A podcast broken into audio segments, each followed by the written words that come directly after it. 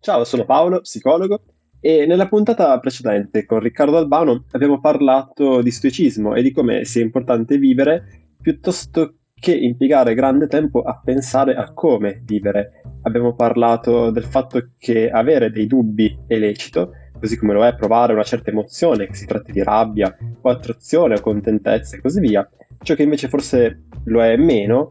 è farsi trascinare dall'emozione provata, comportarsi come se si fosse delle marionette mosse da mani altrui, da fili che non sono la volontà propria, fingere, perché è comodo, di essere vittime impotenti di forze esterne, gravi e incommensurabili, quando invece possiamo impegnarci per essere il più possibile noi, nel nostro piccolo,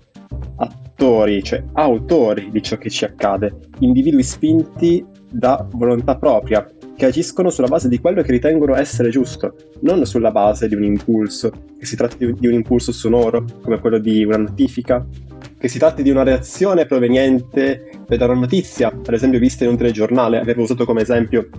qualche episodio fa l'aver visto in televisione che non si sarebbe potuto uscire da lì a qualche giorno perché cambiavamo colore e così via, come mi fosse venuto in quel momento quasi l'impulso di uscire spinto da una motivazione che suona un po' come devo farlo assolutamente perché dopo non potrò farlo più, e di come poi invece fermandomi un secondo si è arrivato a dirmi no, io esco perché voglio uscire, non perché qualcun altro mi dice che da questo giorno qua in poi non potrò più farlo, lo faccio se voglio io, altrimenti no. Così come non è una buona idea agire spinti da un impulso emotivo, no? Come la rabbia o la paura. Tutte queste emozioni vanno viste e percepite per quello che sono, di questo parlavamo con Riccardo, cioè, ossia come prodotti della nostra mente,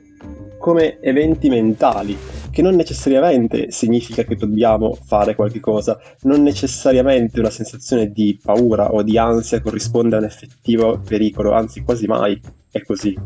E vanno quindi trattate come qualunque altro evento fisico, cioè come un prurito al ginocchio. Non significa che ti devi a tutti i costi grattare, è probabilmente una sensazione fisica che compare per ragioni che non significano assolutamente nulla. In un certo senso potremmo quasi dire che questo riappropriarsi della responsabilità di come si reagisce a quelle che sono le proprie emozioni e sensazioni, di come si agisce quando si incontra un evento che sta al di fuori di noi, ok? Come una notizia, come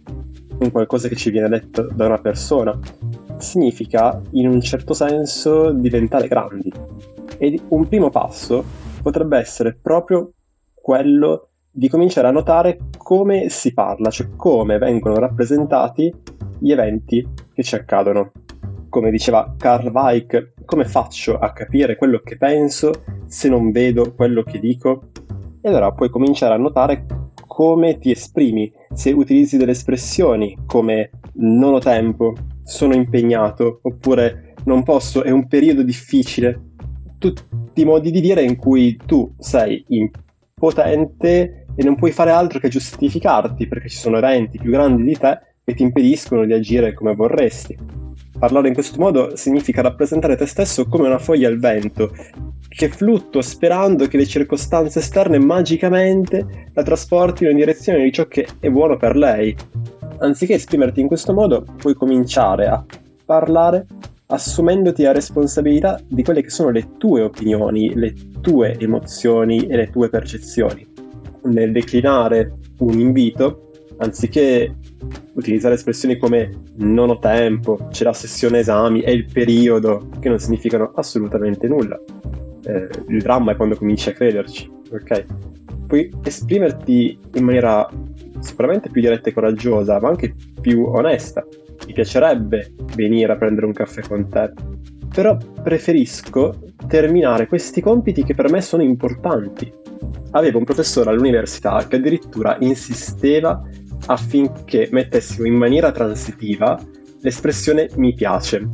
perché in italiano se io dico mi piace la carbonara, in realtà è la carbonara che compie l'azione di piacere a me, cosa che ad esempio non succede in inglese, dove I like è transitivo. Cambiarla dunque da mi piace questo, mi piace quello, a trovo questo film bello, trovo questa tutto libro interessante, cioè modificare l'espressione in modo che sia io che compia l'azione di trovare piacevole un qualche argomento, oggetto, persona e così via. Questo professore, Buon Perussia, insisteva anche affinché non ci esprimessimo al plurale. Lui ci bloccava e ci correggeva, cosa anche piuttosto sgradevole, ogni volta che ci esprimevamo in modi come prof, siamo arrabbiati perché ci hanno messo 3 esami la stessa settimana. E lui diceva, no, tu ti senti arrabbiato perché ti hanno messo 3 esami la stessa settimana. Mi ricordo che ci correggeva anche quando facevamo delle generalizzazioni del tipo, è normale sentirsi arrabbiati quando qualcuno arriva in ritardo. No, tu ti senti arrabbiato quando qualcuno arriva in ritardo.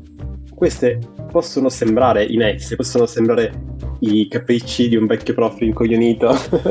che non ha niente di meglio da fare se non correggere i suoi allievi, eppure ha un suo perché. Cominciare a capire che quello che provi tu lo provi tu, e non è indice di ciò che prova l'umanità, ma dice semmai qualche cosa di te. Osservarti mentre ti muovi nel mondo, osservare come reagisci di fronte a certe situazioni, a certi stimoli, come dicevamo con Riccardo, ma anche in tanti episodi precedenti, per scoprirti, per capire quali sono le tue preferenze, imparare a notare quali libri, film, stimoli, persone, argomenti catturano spontaneamente la tua attenzione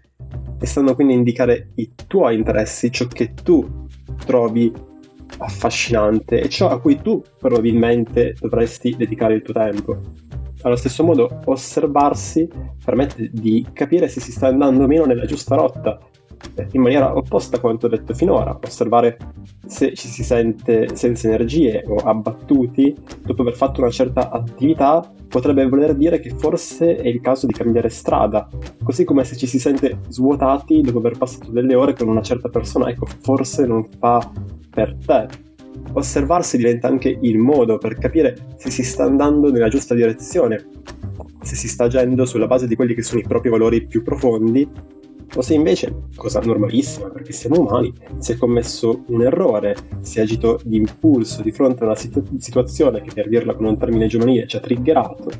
e quindi forse è il caso di fermarsi un attimo, prenderne atto e decidere di agire diversamente la prossima volta. Per concludere questo discorso, che potremmo racchiudere sotto il titolo di imparare ad esprimermi come se quello che faccio e quello che penso, quello che dico fosse roba mia e non qualche cosa che arriva dall'esterno e che io subisco passivamente, c'è ancora un punto fondamentale che forse abbiamo già accennato nel corso dell'episodio, ma che merita di essere portato alla luce, ossia il fatto di assumersi la responsabilità della propria reazione nei confronti di un evento esterno, di un accadimento. Come già detto in precedenza, sono io che trovo apparente interessante una persona, sono io che mi arrabbio quando qualcuno arriva in ritardo, non è quest'ultima persona a farmi arrabbiare, proprio perché questa non è in grado di entrare nella mia testa e immettere una qualche sostanza che fa sì che io poi provi rabbia. E proprio perché è così anche da un punto di vista biologico, sta a me decidere cosa fare con quella sensazione, sta a me notarla ed eventualmente esprimere le mie conclusioni e riflessioni a questa persona e dirle: mi sono sentito infastidito quando sei arrivato in ritardo, mi piacerebbe che la prossima volta facessi diversamente. Un modo di esprimersi che è molto diverso dal mi hai fatto arrabbiare, cosa che intanto fornisce alla persona un potere incredibile su di noi, cioè quello di influire sul nostro umore anche in maniera involontaria. In più presuppone una certa malizia nella persona, cioè la volontà di farci un dispetto, che con ogni probabilità non sussiste. Di fronte alla possibilità di collaborare con noi, una possibilità che non presuppone alcuna accusa, ma solo la constatazione di un fatto, anzi 2, cioè il fatto di essere arrivati in ritardo, e la mia sensazione, che in quanto mia, è inconfutabile, a meno che tu non sia nella mia testa. Ecco, di fronte a questa possibilità, con ogni probabilità la persona vorrà venirci incontro, se è una persona che in qualche modo ci vuole bene, desidera la nostra felicità. E se non è così, forse possiamo farci due domande e darci due risposte. Forse non vogliamo una persona del genere al nostro fianco. Marco Aurelio, già più di 2000 anni fa, diceva a se stesso ogni giorno: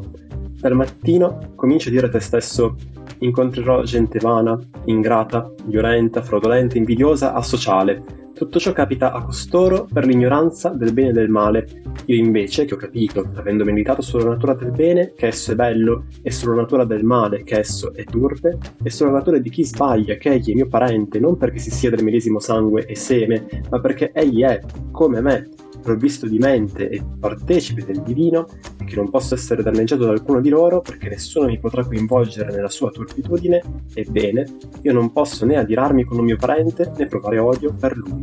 Siamo infatti nati per la cooperazione, come i piedi, le mani e le palpebre, i denti in fila sopra e sotto, agire gli uni contro gli altri, e dunque contro natura, ed è agire siffatto lo scontrarsi e detestarsi. Imparare ad esprimersi come se le mie reazioni a ciò che mi accade fosse prova mia, significa togliere potere a queste circostanze esterne. Certo, può fare paura all'inizio, perché significa non potersi più consolare con comode spiegazioni che vanno a giustificare la nostra reazione non appropriata ed esagerata rispetto a qualcosa che avviene, no? Ma nel lungo periodo è un utile esercizio per imparare quello che per gli stoici era l'ingrediente essenziale del benessere e della saggezza, ossia a distinguere tra le cose che dipendono da noi, tra cui appunto questa, e ciò che invece non ci appartiene perché è esterno, e concentrarci unicamente ed esclusivamente sulle prime, non per una questione morale, non per un senso del dovere, ma semplicemente perché è così che acquisiamo quella che è la nostra libertà interiore. Bene ragazzi, questo era l'episodio di oggi, spero che vi sia piaciuto. Trovate altre informazioni e altri contenuti come questi su paoloperz.it, informazioni anche sulla mia attività da psicologo. Se non l'avete già fatto, vi invito a cliccare segui sul podcast, dovunque voi lo stiate ascoltando, da Spotify, da iTunes, da Google Podcast, in modo da rimanere sempre aggiornati sugli episodi. Potete condividerlo con i vostri amici e parenti e con chi vi pare, che è sempre il modo migliore per aiutare il mio lavoro ed è assolutamente gratuito. E noi ci risentiamo al prossimo episodio, lunedì prossimo alle 7. Buon proseguimento, ciao!